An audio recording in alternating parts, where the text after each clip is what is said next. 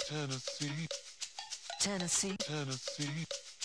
Tennessee. Lord, I've really been real stressed. Welcome back to the holler. Dr. Jason Martin is here with me. I'm going to talk to him in one second. Before we get to that, just want everybody to know we're at tnholler.com, at the TN Holler on Twitter and Facebook, and we have hollers all over the state thanks to your support, generosity, and contributions.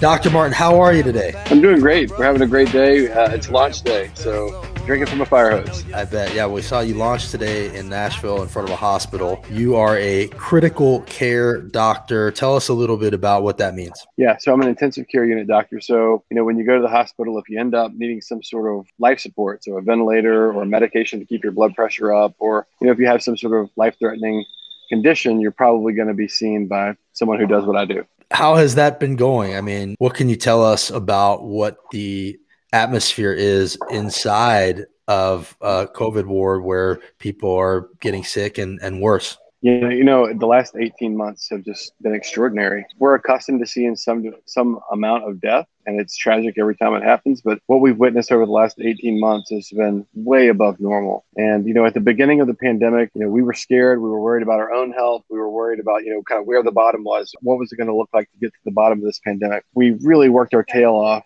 to you know help get the community through this your doctors your nurses your respiratory therapists your housekeepers everybody worked together to do it. And then we had this you know this hope when the vaccine came. And you know we actually got down early summer to no patients in the hospital. And that was a, a great joy for us. But then now we're seeing the hospital fill back up again and young people are coming in and they're dying and it's even more tragic because it's completely preventable this time Right. Well, there is a vaccine that people should get, and chances are, if you're visiting the holler page, you probably have gotten it. The FDA just today finally gave it their full approval, so that excuse is gone. Have you found there to be people who are unvaccinated who are lying there saying they, they wish they had gotten it? You know, unfortunately, I hear that a lot, and I, you know, I'm thinking of a particular patient when I say this. But I was taking care of a young patient in their 20s recently, and that patient was fearful and wished that they had had the vaccine, and and that's the story we see over and over again. I always meet people with respect when they come to me and they say, "Hey, look, you know, I, I just I didn't get the vaccine because it wasn't FDA approved, like you said, that's gone now, or you know, I was, I was afraid of the consequences, or I didn't think it was going to happen to me." That's the one I hear the most. People just say, "You know, I'm young, I thought it was going to pass me over," or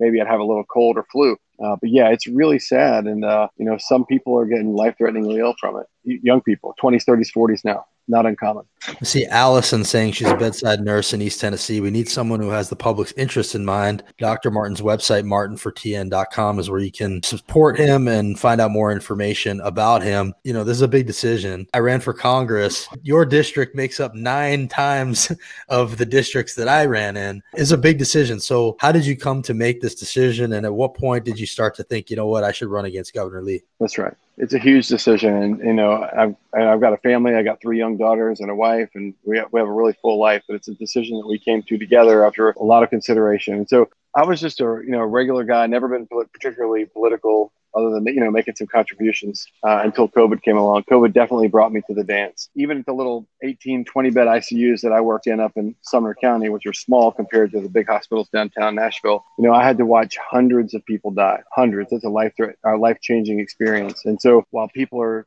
dying and taking their last breath, you know, you're holding the patient's hand with one hand. And on the other hand, you know, you're holding up an iPad and moms and dads and brothers or sisters, they're wailing into that screen as they watch their loved one take their last breath remotely.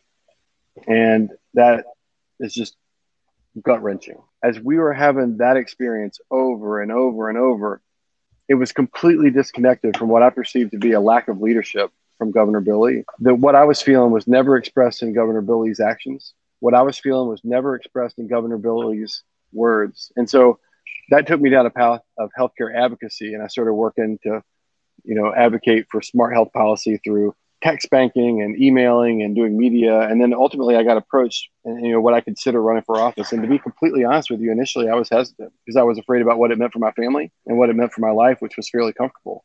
But then as I saw that people were losing their jobs and more people were dying and schools were closing and the governor was attacking public education, I realized that somebody needed to stand up and, and speak the truth. And so I wanted to be a role model for my girls and just stand up and speak the truth, even if the odds are long. That's the arc of how we got here. a lot of ground to cover. What what's the plan as far as getting out there? I've already seen events from east to west Tennessee. Are you planning on touching all 95? Yes, we are. We're going to touch all 95 counties. And, you know, in the first couple of months of this tour, I'm, we're going to be on the road and I'm going to be doing a lot of listening uh, because I have been in the ICU, you know, taking care of sick folks. And, you know, I'm, I'm not a legislator, I'm not a lawyer, which, by the way, I don't think is a bad thing. But I want to go out and I need to, you know, get educated on some issues. I need to hear what's important to people in their community so that we can formulate some smart policies to address their concerns. But I tell you, we got a couple of guiding lights when it comes to formulating our policies. First, we're going to tell the truth. First, we're going to tell the truth. And I think that's something that's lacking in state government right now. Second, we're going to put the people first. And, and that sounds generic, but it's not happening right now. Governor Bill Lee, who has no problem at all using his emergency powers to weaken the state's response to an emergency by threatening individual school boards who are trying to protect the health and safety of their students and teachers. So, you know, we're going to go out there, we're going to put people first because that's politics first. That's the most recent example, but there are many. Right. I see Heather Hill saying, does he feel the anti mask executive order was a slap in the face of healthcare workers? It sounds like you do. It's like our school boards have to protect our kids from our governor. That's exactly uh, right. Is that is that how you feel that, you know, he just seems to put kids last? The reason that school boards are being compelled to act in a piecemeal manner is because there's no statewide response to a global pandemic that's putting our kids and our children uh, and our teachers at risk. You know, Bill Lee's been wrong about this time and time again. I mean, back in May on Fox News, he said, "Oh, kids don't get it. We don't need to put kids in masks." That was wrong. I mean, hospitals are filling up. Kids are dying on occasion. Just as seriously, kids can take the virus home and spread it to more vulnerable populations. So Bill Lee has been wrong about that time and time again. Another thing that you mentioned were schools. Governor Lee has mm-hmm. prioritized steering public funds you know away from public schools to either charters or private schools through vouchers what's generally your feeling about public schools and public dollars so recently, a couple of districts were considering temporary mask requirements just to protect the health and safety of their kids. You know, Cameron Sexton was talking about maybe you know creating voucher programs in those areas. The fact that they are considering that as a response is an admission that they know vouchers are weapons to defund public education. They've gone after public education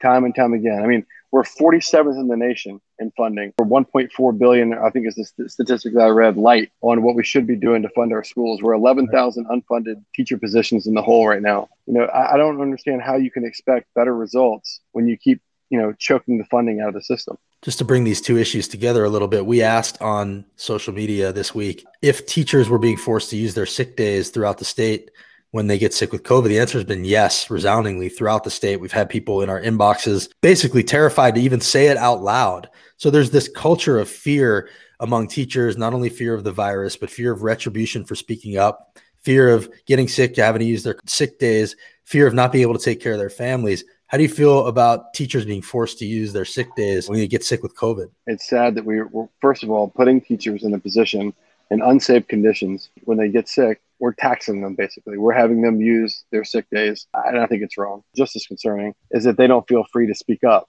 because of fear of retribution. And I think that speaks to the culture of, uh, of our leadership right now. Just to help people get to know you a little bit, other than being a doctor, what are they getting from Dr. Jason Martin? Yeah, well, I, I'm a family guy. I've got three daughters Lily, Ace and Laney, 14, 12, and 10. They keep me super busy. So a lot of times you'll see me in the car uh, running them to practices or whatnot. I love to ride my Peloton, despite what you may see here. Uh, my Peloton is my Peloton is my release. You're so, from Alabama? Yeah, I grew up down in Mobile, Alabama, and moved here in 2002 to do my medical training at Vandy. I was at Vandy for seven years, uh, and then moved on to do some service at uh, Meharry Medical College. I was on faculty at Meharry and staffed the Nashville General Hospital. And in case folks don't know, Meharry Medical College is the oldest historically black medical college in the United States. I appreciate you coming on here, Martin for TN.com. As a final thought, like what do you want to leave people with as far as how they can help you and why they should support you? That's right. Well, listen, you know, I've not been doing this uh, my whole life. I have not been a career politician, so I need I need to build name ID, right? I need people to know who I am. I need people to know my message. So please uh, reach out and tell your friends about me. Refer friends to the website. Look, nobody likes to talk about money in politics, but look, no money, no message. If folks can chip in five or ten bucks to help us, you know, broadcast the message and amplify the message, we would really appreciate that. It would help us to uh, meet the other side head on. When I ran for Congress, I worked hard, but the governor candidates worked way harder. So I appreciate that you are even willing to jump in to this thing. I'd be remiss if I didn't say you look a little like a young Karl Dean and that was the hard the hardest working guy everywhere i went he was there and he had a lot more cut ground to cover than i did so i just hope that you're ready to work it seems like you are Uh, it's a big undertaking, and I think we should all be appreciative that you're willing to even do it. So, Dr. Martin, thank you for what you're doing, and good luck to you. Thanks, brother. I appreciate you having me on. Thanks, Justin. All right, absolutely. Take care. So that's Dr. Martin. If you guys want to support him, it's martinfortn.com. He is running for governor here in Tennessee as a Democrat. Remains to be seen if Governor Lee will be getting challenged in a primary on the other side. Andy Ogles has talked about doing that. So we'll see what happens. There are other people in the race on the Democratic side. Also, check it out, look into the race get involved. Governor Lee has failed us in a lot of different ways. This executive order is just the latest example of him putting kids last. It's gross. Stay involved, stay in tune to the holler. Check us out at all the different hollers throughout the state. We are able to do this with your support because of your contributions. It really does keep us going. It really does help, and we really, really do appreciate it. Thanks, everybody, and we'll see you next time. Tennessee. Yeah. Tennessee. To.